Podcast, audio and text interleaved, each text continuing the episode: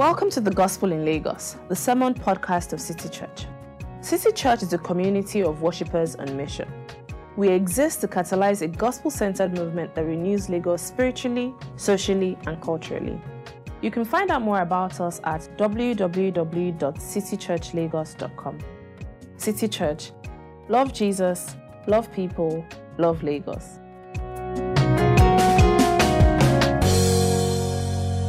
Good morning, church. At the end of the Bible passage, I would say this is the word of the Lord, and we'll respond with thanks be to God. Our scripture today is taken from Luke 17, verses 11 to 19. That's Luke 17, verses 11 to 19. Verse 11 Now, on his way to Jerusalem, Jesus traveled along the border between Samaria and Galilee. As he was going into a village, ten men who had leprosy met him. They stood at a distance and called out in a loud voice, Jesus, Master, have pity on us. When he saw them, he said, Go, show yourselves to the priests. And as they went, they were cleansed. One of them, when he saw he was healed, came back, praising God in a loud voice. He threw himself at Jesus' feet and thanked him, and he was a Samaritan. Jesus asked, Were not all ten cleansed? Where are the other nine? Has no one returned to give praise to God except this foreigner? Verse 19. Then he said to him, Rise and go. Your faith has made you well. This is the word of the Lord.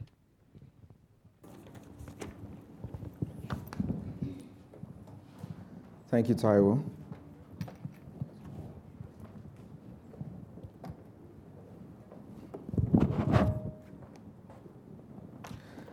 Hallelujah. So we began a series, a mini series of sorts, last week uh, on transitions.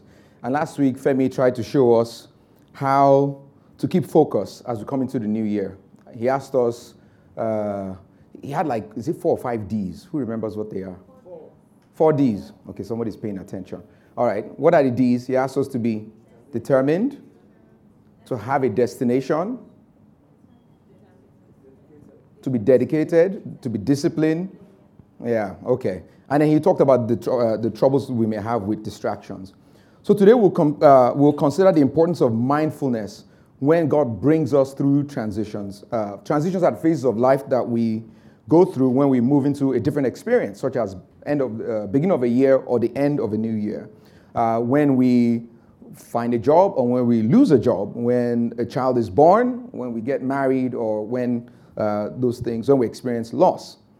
Mindfulness, or let me put it this way, the, the, the, we need to have the quality of reflection. We need to have the ability to reflect on who we are.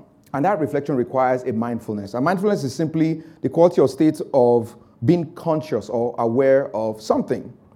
It is the basic human ability to be fully present, to be fully aware of what you're doing at any moment in time, to not be overwhelmed by what's going on around you or by what you're experiencing, but to deliberately evaluate this, uh, the subsequent, uh, to evaluate your situation and whatever responses or reactions are required of you, to consider the way forward carefully. Now, in our uh, modern psychology has given us several things that we've adopted and, and had, it has failed us. So we've been told uh, for decades and decades in research that, you know, as to, in order to fully experience life, we need to do what? Multitask. We need to be able to multitask. And for 20, 30 years, an industry was born that told us the need that we could do several things at the same time and switch tasks and, you know, and in, in order to maximize our time. And now in the last few years, they're telling us that, uh, no, that doesn't work. Multitasking doesn't work. You need to be fully aware, you need to be fully present. You can take on a series of mini tasks, but you have to find something and complete it. And I think when Femi spoke last week, he spoke on when he talked about that sort of distraction where we take little bits of things here and there, never accomplishing anything, right?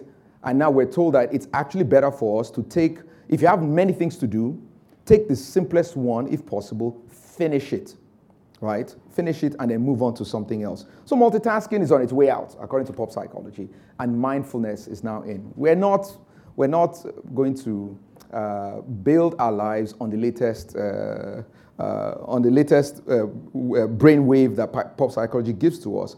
But we do see in scriptures, as we'll see today, they need to be mindful, they need to be reflective, they need to, uh, to be carefully aware of what is going on around us.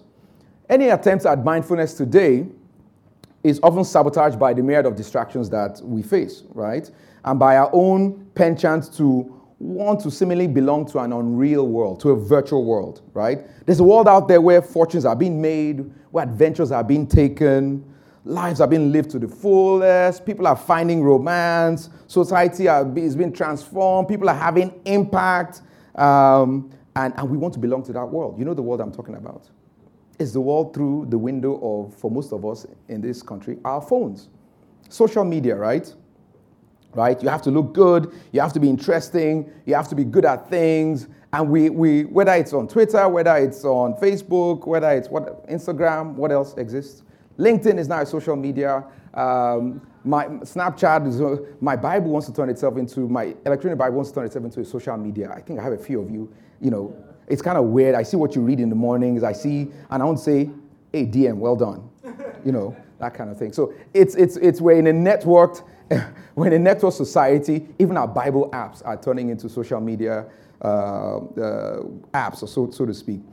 That virtual world where we need to appear successful, we see people's carefully curated, carefully selected lives, right? When somebody's on a great adventure, is parasailing in Egypt, and it's Femi, Femi who lives, is parasailing. Ah! Parasailing. I didn't even know there was a thing called parasailing until I saw his picture, you know, in Egypt. And then we, we, we, we're, we're, we're just distracted, and we want that life. We feel the need to be an influencer, the need to belong to several groups. We want to monetize our animal magnetism. We want to, as and if you're if you're really into into this money thing, if you can accumulate brands and get people aware and have people eyeballs and accumulate likes, what happens? You can you can advertise our tractors and make lots of money, right? We are we are we're in a generation where we have the fear or the fear of missing out.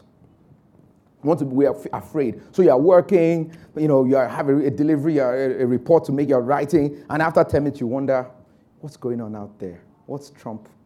What's Trump doing to the world today? Or what is if you are you know what we cyclers what you know wherever it is you follow. And you know and after about 10 minutes of doing a bit of work your phone gives you that chip chip you know and then you just scroll through you look at it a little bit and you're like oh my goodness twitter oh my god twitter is blowing up you know. And then you make one little comment and then you know and then 10 minutes later and you have like you know 500 likes and you are happy right? No because you know you need a thousand likes because DM had a thousand likes. So we're, we're easily distracted, and that virtual world exerts a pull on us so that it's very, very difficult to us to, for us to focus on what we are asked to do. In our passage today in Luke 17 11 to 19, um, we see Jesus continue towards Jerusalem. We see uh, uh, the story of uh, you know, 10 lepers who are healed. That's, that's what we read. 10 lepers who are healed um, and only one of them is mindful to do the needful. But if you go through that story, we see Jesus going towards Jerusalem. He reached the border between Galilee and Samaria. He entered a village, and uh, there were 10 men with leprosy who stood at a distance. Now, they're social outcasts, right? If, if these 10 men, if you gave them really nice sounding handles uh, and put them on Instagram, they would not be able to take any picture of themselves. There will be enough, well, maybe with today's makeup artists, perhaps you know people with leprosy could present themselves in a way that people will be deceived. But these guys were not. These guys are outcasts in today's world. They wouldn't be able to. They wouldn't be able to participate in any of these things we talked about. In fact, in their day, such was the nature of their disease that they were forbidden from intermingling with other people in society. Now, leprosy, you've seen in the Bible. If you if you grew up, I don't know how many people grew up reading the Bible, and you you heard lepers, you just just you just thought of people with melting skin. How many people thought of this sort of things growing up? Okay, yes. And so if you're, if, and so today, if, if you hear that somebody has leprosy, you just want to keep your distance, and you should, right? Because at its most uh, intense, at its most extreme and severe, um, it is a type of bacteria that attacks the skin and the nervous system of the, the sufferers. And particularly, it anesthetizes, meaning people are unable to feel uh, senses in their extremities, in their hands, in their feet, and all over their body. And, and this actually is the basis for serious injury. When somebody has full blown leprosy, they don't have feelings in, in their hands, in their faces. Their faces start to, their eyebrows fall off, things eat up. You know, it seems like the, the body unravels, shrivels. In, in fact, it's said that the body absorbs, you know, this extreme part. So the hand just sort of, the bone just sort of absorbs the hand and it begins to disappear.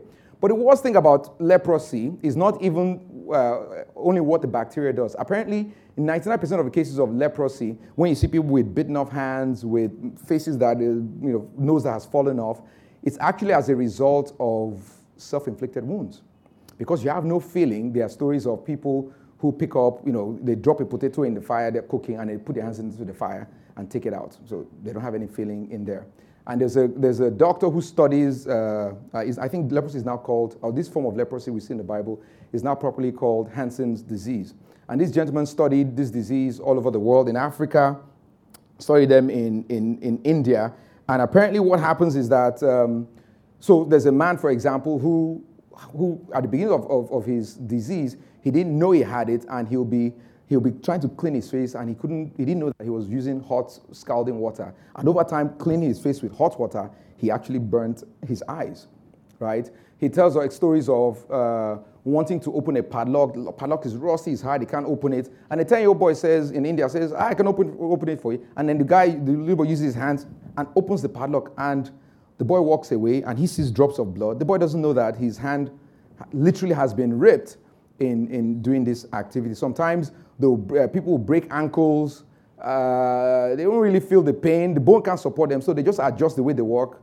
And they're walking in a crooked way, but they don't get any medical help. So 99% of the problem with leprosy is that you are numb.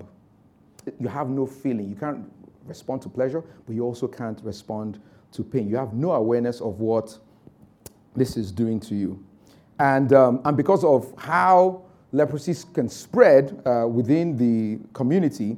Even in the, in the Word of God, in the Bible, in the Old Testament, uh, God gave them instruction to take anyone who had leprosy after testing. Had several tests in Leviticus 13 and 14. After testing for leprosy, it was confirmed it was, it was, it was leprosy. The person had to move out of the community. And they were not allowed to approach anyone. They were supposed to actually rip their clothes to shreds so they wouldn't look like normal human beings. And everywhere they went, they would shout, unclean, unclean, unclean, so that nobody would come into contact um, uh, by mistake. Leprosy was considered, you know, next to, next to death, you know, next to death, it was, le- and, and, it was leprosy. And in fact, I think in many, many cases, people would prefer to, uh, to die. If you remember the story of uh, Job, it seemed like, you know, with sores on his body, it wasn't confirmed that Job had leprosy, but it's sort of the way he described what he was going through, and we see how Job uh, talked about how welcoming death more than the life that he lived more importantly to their society was that leprosy was also considered uh, divine punishment. You know, Miriam, when Miriam spoke against, uh, against Moses, uh, God, uh, you know, to punish her, she was cursed for, with leprosy for a while, and then it was withdrawn. Naaman in the Bible uh, was seen to be a leper by divine punishment, being an enemy, a commander of the Syrian army and an enemy of Israel. And, um, and so the people of Israel took the issue of leprosy to be literally uh, to be judgment from God. So being a leper was the worst um, because because you of the contamination. You had to move out fairly quickly. Any house where a leper dwelt, uh, if, if, ultimately could be torn down, could be torn down. It couldn't be rebuilt. So they were socially defiled in every way. They had no family, they had no job, no friends, they had no place to worship, no hope. Um, they were walking illustrations of sin, they were walking illustrations of divine judgment. And so when Jesus came to their city, to their village, they couldn't come to him. They had to approach him from a distance and they cried out from afar. They said, uh, Jesus, have mercy, have mercy on, on us. And Jesus was merciful to them uh, because, as our faithful high priest, he promises that anyone who comes to him, he will in no wise cast out. And what is great about the Lord is that Instead of rejecting them, he calls them to have a conversation with them. He took notice of them and he responded to their plea. So, I forgot to talk about my how my message is structured. All right. So we've just talked about um, you know outcasts. These guys were outcasts with essentially numb, numb, numb bodies, numb limbs, limbs. Now, I'm talking about outcasts who are healed with numbed hearts, and then on the third, uh, in the third part, I'm talking about uh, the whole outcast, the one with the healed heart. So people with numb bodies, we see the progression of people uh, in, our, in our passage who have numb bodies, they can't feel anything. And the second part, we'll see people who have numb hearts. And then in the third part, we'll see people, uh, we'll see at least one of them who experience wholeness and a fully alive body. And so when Jesus looked at them in verse 14, he asked them, Go and show yourself to the priest. He didn't, he didn't tell them they were healed at that point in time. He acted as if they were healed. Uh, it, it's, it's similarly a test of faith. He says, Go and show yourself to the priest. Now, you went to show yourself to the priest after you've been healed by a physician, and then the, uh, the physician will confirm your healing and have you reintegrated back uh, into, into society. Right? And so these guys, they took Jesus' instruction in faith. They had a great response of faith, and they moved out to go talk to the priest. They went out to talk to the priest, and on their way, they discovered that they were healed. On their way, they discovered they were healed. But there was only one person in the midst of 10 people who, and I, I, we have to assume that they're taking that journey together, right? They're taking that journey because um, lepers, when you're cast out, usually in order to have assistance, in order to be able to survive, you had to actually live in groups. That's why you've, you've heard of lepers colonies, right? Lepers didn't weren't typically seen alone. So you have to believe that they moved in groups. And 10 of them discovered at the same time that they were healed. And some of them, only one of them turned back. The rest of them, where did they go? They proceeded to do what? To show themselves to the priest, to, to essentially, to essentially uh, fulfill the command that Jesus gave to them. So it doesn't look like on the surface that they did anything that was wrong. But it seems like just like their hands or their bodies were numb, were, was unaware, uh, didn't have feelings, it seems that at this point their hearts didn't know what the proper response ought to be. We're, we see in the scripture a group of people where something great, something wonderful, something, I mean, the best thing that could happen to you happened to them. They were in such, they were such, um, literally the bottom of society. And the healing was, this healing that they received was the beginning of something wonderful to them. But yet, it appears that it is possible to receive something great from the Lord, but for your heart not to see, not to see, not to appreciate, not to be aware that a great thing had happened to you. Or in this case, or in some cases, it might be that they received this healing, but their hearts and their minds are more focused on what? On the healing, on the benefits, on the possibility of reintegration with uh, larger society. Whereas for one of them, for just one of them, the real import of receiving healing hit him. So here we are, here they were, uh, just a few moments ago, I don't know how many days or hours ago. They had heard of this, uh, that there was a great prophet in the land. They heard that somebody was healing people. I mean, in same Luke chapter 5, we know one leper was healed. We know Jesus was going around performing miracles and healing people. We know, we know a woman, for example, who had the issue of blood, could move close enough to touch the hem of his garments and get healed. So Jesus' fame had gone abroad. They knew there was a, a healer in the land. But until you taste healing, you are, you know, you are, you're, not, you're not really sure whether it will work for you, right? So that's they went up to Jesus, or they saw Jesus passing by, and they shouted. They shouted. They had faith, right? But when they had faith, and their faith resulted in healing. For this one man, for this one man, there was an awareness that the person who gave me healing or the person who caused my healing, there has to be something about him that resulted in my healing. Do you know what I, do you, what I mean? You had faith to go and be healed. You had not personally tasted it. You cried out to the Lord, and the Lord answered your prayer. And instead of just focusing on the fact that I have the child, I have the man, I have the success. His mind went to the fact that if the Lord, if this person I, I cried out to could give me my healing from leprosy, it hadn't happened before. It hadn't happened before. This person who gave me my healing must be someone, someone truly, truly special. And so that's what it means to not be overwhelmed when something happens to you, whether it's good or bad. You know, they often say that uh, a man's character is tested not in, uh, in adversity, but in what? In success. Poverty, uh, tragedy, loss. Yes, those are things that can truly, truly test a man's character, can truly test whether, like Job, uh, we serve the Lord for the things he gives to us or not. But in many cases, when we receive blessings, when we receive extraordinarily good events, when we get rich, when we find a wife, when we, whatever, have a child, having looked for a child for a long time, find a husband, having looked for a husband or a wife for a long time, well, whatever it is that we consider uh, critical for us that we've cried out to the Lord, when we receive those things, whether we stand to look at the gifts that we have, focus on that gift, and begin to live for that gift. Or we think of the implication of how did I receive this thing that I have with me?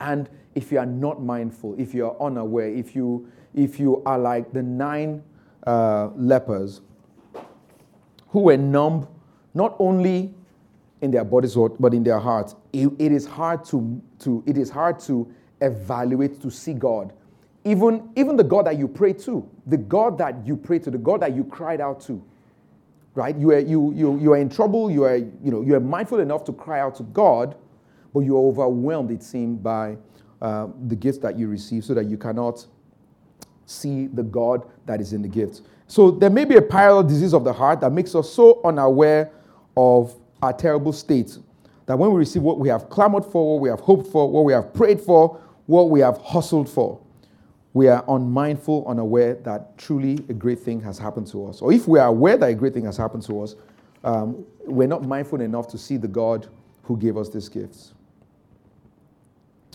And too many of us face our transitions with, uh, you know, disappointment or with frenzy. Uh, so on the one hand, there are people who receive the gift of God and can't see God in it, and there are other people who um, don't receive exactly what they, they, they've had from God, and past successes. So, if in the past God has done something great for you, if you haven't developed, if you haven't become uh, come to the point where you are mindful of God who gives the gifts, then it's very likely that, in spite of God's faithfulness to you, in spite of, in spite of God's mercy and kindness to you in past years, right? If you're going through stuff again and you're looking to God for something again, it is possible to still miss out or to still miss seeing God. How many people have attended a watch night service um, at the end of the year and there's a frenzy of disappointment? You know what I mean by frenzy of disappointment? Where the pastor says, um, you know, the pastor gave a prophecy at the beginning of the year that today is the year of what? You know, today of success, of, of supernatural love. In this church this year, all the single people, what, whoa, you've been there. you know, this year, for those who are single, this year you will find your, or for the businessmen, is the year of, is it double, triple, or? Or breakthrough and triple blessing. For what else, what else, what else? If you are looking for a child, is it twins or is it triplets?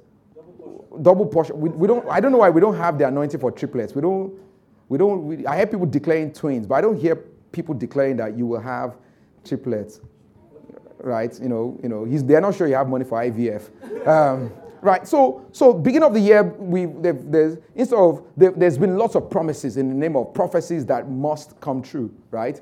And then the, this is the end of the year, and I have to see your faces. I'm your pastor. I have to see your faces in the new year. I have promised, and some of you are very rude. You come and tell me next year that, Pastor, you said that um, I would experience XYZ, and I have not come through. So, what will I do at the end of the year? I must, I must, I must free myself from all of you in next year. So, all I'll say is, everybody here, that the Lord has promised XYZ, begin to pray. Begin to what? Pray that the Lord will do what He has promised in 2018. So we made the promises, or we made the prophecies at the beginning of the year. At the end of the year, we're at great risk of it not happening. And so we go into this frenzy. We go into this frenzy. And the way this, the, the service is usually engineered, that I will make you pray, then I'll talk about your faith.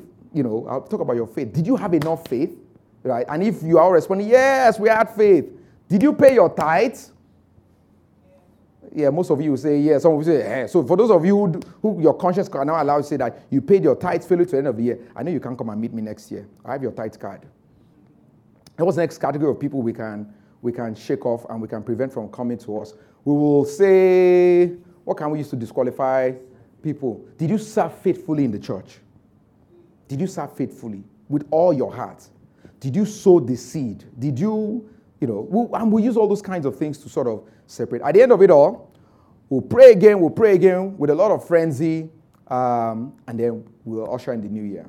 And most people then start the new year disappointed with their past, unable to generate any hope for the future. They'll, they'll buy into, you know, and, you know, I have to come up with new prophecies. I have to find a way to, the pastor has to find a way to sort of gather you again and, and take you for another spin, another ride.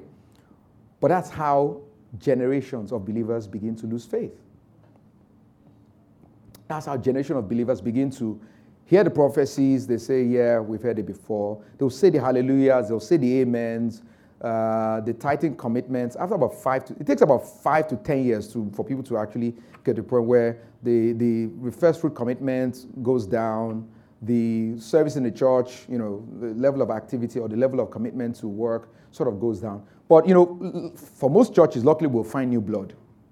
We'll find new blood to replace the reduction in tithes and given the reduction in activity. We face, we're, we're creating a generation of people who, you know, why, while we're talking about people who are living in a virtual world, within Christianity, they seem to be living in a similar virtual world, a world where, uh, where it's full of disappointment, where promises are made in the name of God, uh, but we don't have any way, or we've lost the ability to anchor people's hearts really on Jesus Christ, really on God, to the point where they can, they, they can continue in faith and continue to see the faithfulness of God. So we have these two extremes people who receive from God and cannot see God in the blessing, and then people who live a life uh, similarly of, of, of, not, uh, of, also not being mindful and they can't see the things that God has done for them.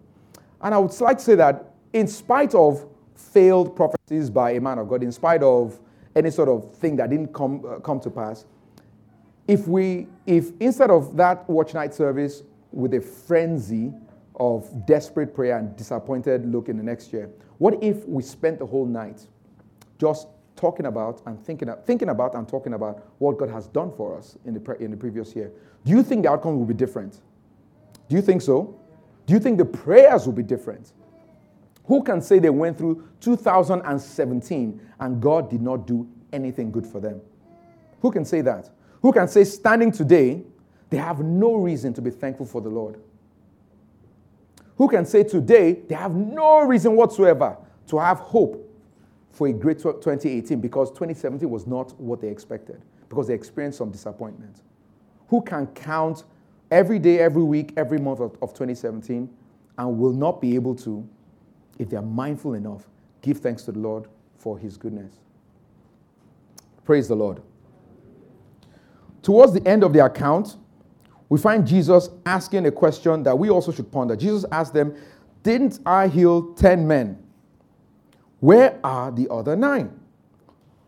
Why has no one returned to give glory to God except the foreigner? You know, speaking of those nine men, uh, I talked a bit, uh, or the nine other lepers, I talked about how they may have been looking forward to, um, to getting reintegrated back into, into society, right? They will, if they, when, once they see the priest, the priest will vet them, uh, pronounce them clean, actually, he pronounce them, he, he, would, he wouldn't pronounce them clean. He would say they were clean. He would ask them to come back in eight days. If they were still, if the leprosy was still cleansed, hadn't come back, then he would ask them to uh, go to the temple and offer sacrifices. Uh, for those who have uh, money, two male lambs, uh, you know, for those who have turtle doves, oil, flour, sin offering, trespass offering, burnt offering, grain offering, he would have them offer all of those things. And I can imagine if they lived in a society, uh, even if in the society they lived then, they'll be looking forward to the time where they'll be declared clean and go back into, into, uh, into society and get re, re, uh, reintegrated. One of them will be looking for, for, I'm sure one of them will be looking forward to going back to their families if they had families. Another will be looking forward to restarting a business, a business that's probably dead for years. Uh, others will be looking to go back to the, maybe a position of leadership that they, that, they, um, that they held before they had leprosy. What did the Samaritan have to look forward to? Right, first of all, when he went, when, after the priest checks them out and he goes into the temple, can he actually go into the temple? No, he couldn't. So the common misery that they had, because they all had leprosy, leprosy had reduced them to essentially the same level, the dregs of society, right? And they had to band it together in a colony to help each other out. But once they were cleansed, the difference between being a Jew and a Samaritan did what? Emerges again. So, out of, in a, in a society of outcasts, right? These lepers were outcasts. This Samaritan leper who came back to give thanks is an outcast's outcast. An outcast outcast, which means after his leprosy has been healed, he still can't get an Instagram account. Or if he opens it, he won't get as many likes because he's not among the influencers. He's not part of the Pepperdam gang. He's not a Twitter overlord. How many people have tweeted and not one person liked, not one red dot, not one? Not how many people? Nobody? Nobody? You don't have Twitter. It's old people's uh, social media. How many people have posted something on Facebook and not one single heart or like? How many people? You are all immersed in the interweb. Even Shino has, is that what you're saying? Even Shino has gets likes. Okay, so this guy had no chance. First of all, he couldn't get past uh, in the in the temple. He couldn't get past you know the outer court. There was a, this is the place for the Gentiles. He couldn't even go inside to go and offer his sacrifices. He was going to have to offer it right on the outside. There was no. The best he could do is go back to his own family in Samaria, and maybe they would they would they would they would welcome him. They welcome him back. Gratitude is important enough for uh, for Jesus to lament this lack. And so we ask ourselves, or we should ask ourselves, as professing Christians, do we really thank God for what He has done? Do we thank God from our heart? Do we, do we actually value the significance of what God has done for us? So, for those nine guys, they had healing. I mean, there's no, no one doubted they had the healing, but that's where it ends for them in terms of their relationship with God. That's where it ends. Only one of them goes back to the Lord. How does he go back to the Lord? The Bible records that he's what? He's praising God He's shouting, and also he's shouting and praising God on the way. Not that he gets to Jesus and starts shouting. He's shouting on the way and praising the Lord on his way to the Lord. Again, why is he doing that? Because he realized that in the scope of all the things in his life, this search for a Messiah, this search for a Savior, is the, most, is the most important thing. As a Samaritan, he was so far, so far from the kingdom of God. Remember the, uh, Jesus when he met with um, the Samaritan woman? Remember that conversation where he says, these guys, the, the, the, it turns out Samaritans had a false religion built on uh, Mount Gerizim. And, you know, they looked at the Jews, Jews worship in Jerusalem. And, you know, and Jesus said, no, neither on this mountain nor in Jerusalem are people meant to worship. But those that worship the Lord must worship him in spirit and in truth. So she was, I mean, if she didn't have that encounter with Jesus, she would always see herself as far off, even though Christ was literally near to her. This man, this opportunity to meet with Messiah, this Messiah that had been promised to, uh, to, to Judah, to Jerusalem, to, to Israel for years. How was he ever going to come in contact with? He came simply for healing, but he realized he had found something far more important than healing for the body. He was able to say, Bless the Lord, O my soul, and forget not all his benefits. And so when he went to Jesus, he was singing, he was praising God, he met with Jesus. He did what? He bowed his face to the ground. He worshiped. He worshiped. His ability to reflect on what was going on in his body made him mindful of not just the healing he had received, but the giver of that healing. That mindfulness translated into gratitude, a recognition of God. He went around declaring, praising God. He met with Jesus, he worshiped him and then he verbally gave thanks. It's not all the same. He then verbally gave thanks to the Lord. And what did Jesus say to him? Stand up and go, your faith has healed you or made you whole. Now, there are different words that we, we see in the Bible. They were cleansed. Uh, Jesus says, your faith, has, your faith has healed you. Uh, another word, sometimes translated, your faith has cleansed you, but your faith has healed you, he says. When on the, they on the way, the Bible also records that they were cleansed. And those are the same uh, Greek words, katharizo. In this last part, Jesus uses a different word, sozo, which generally in the Bible is used to connote salvation. So this man receives the salvation of Jehovah, not just healing and cleansing in his hands. Now, for us, we've seen this kind of story before with Naaman uh, in, in, the Old, in the Old Testament. Healed instantly, healed completely, and he felt an obligation. He gave money, remember the story? He gave money to um, Elisha. Why did he give money to Elisha? He felt there was, he felt there was an obligation created from the healing he had received. Elisha received, uh, refused the money because uh, he's not the one who did the healing, it was God Himself. But there is a right impulse in Naaman that my healing required a response.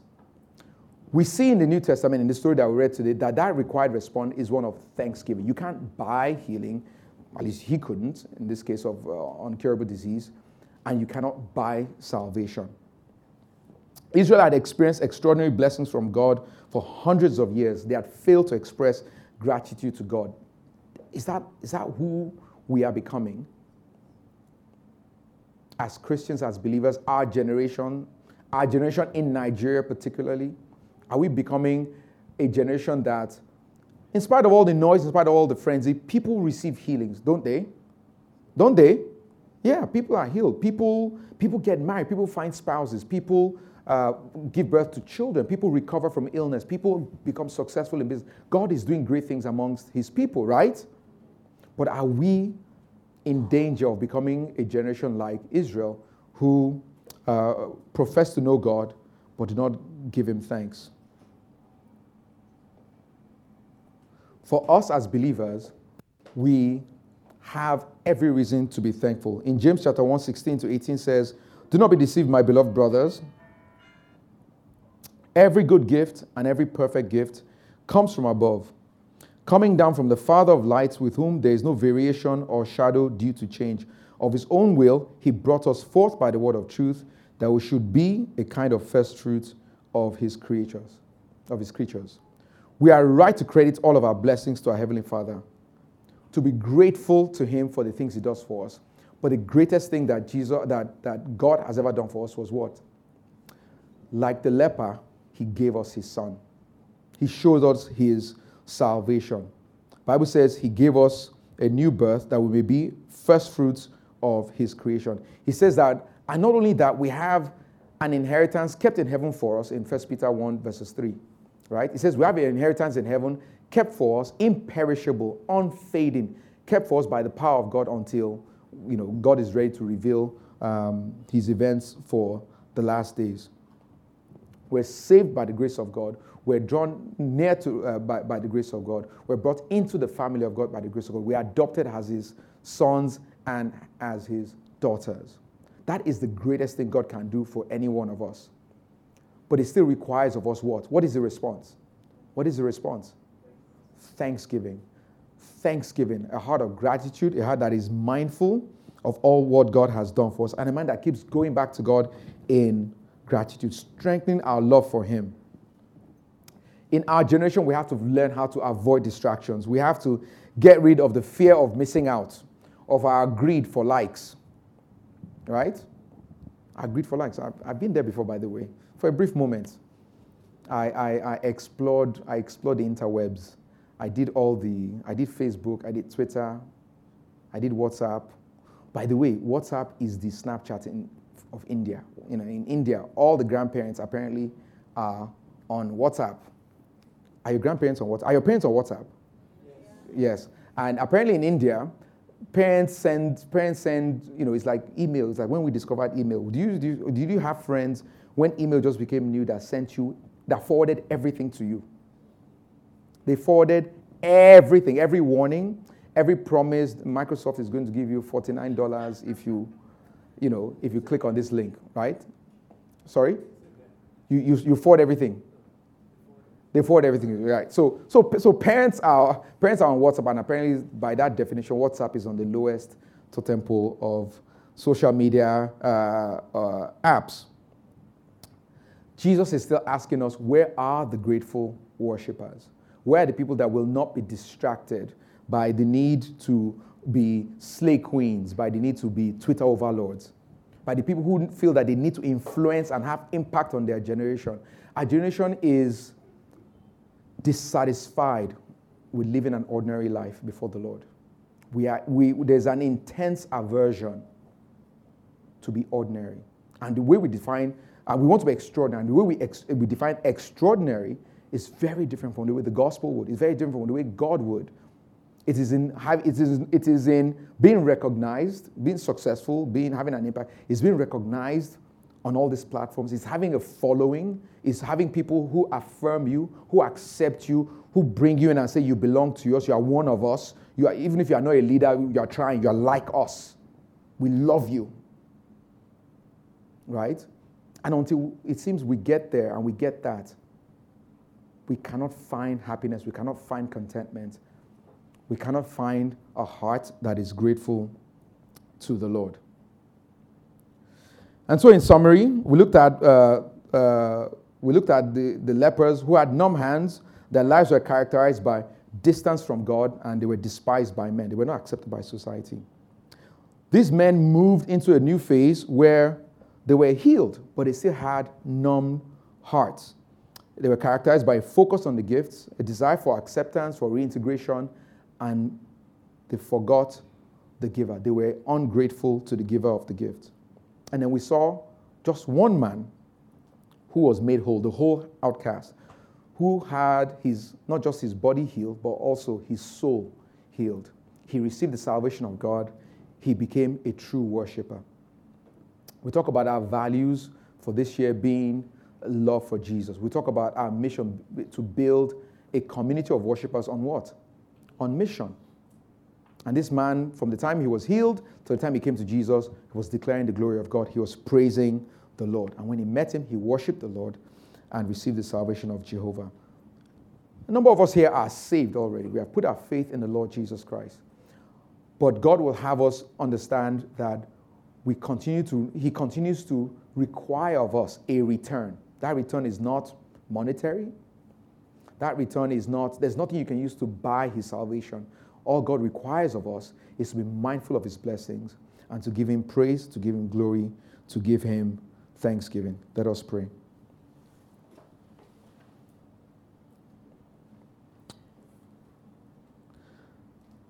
Our God and our Father, we thank you for the reminder to be aware of your goodness, of your mercy, of your kindness.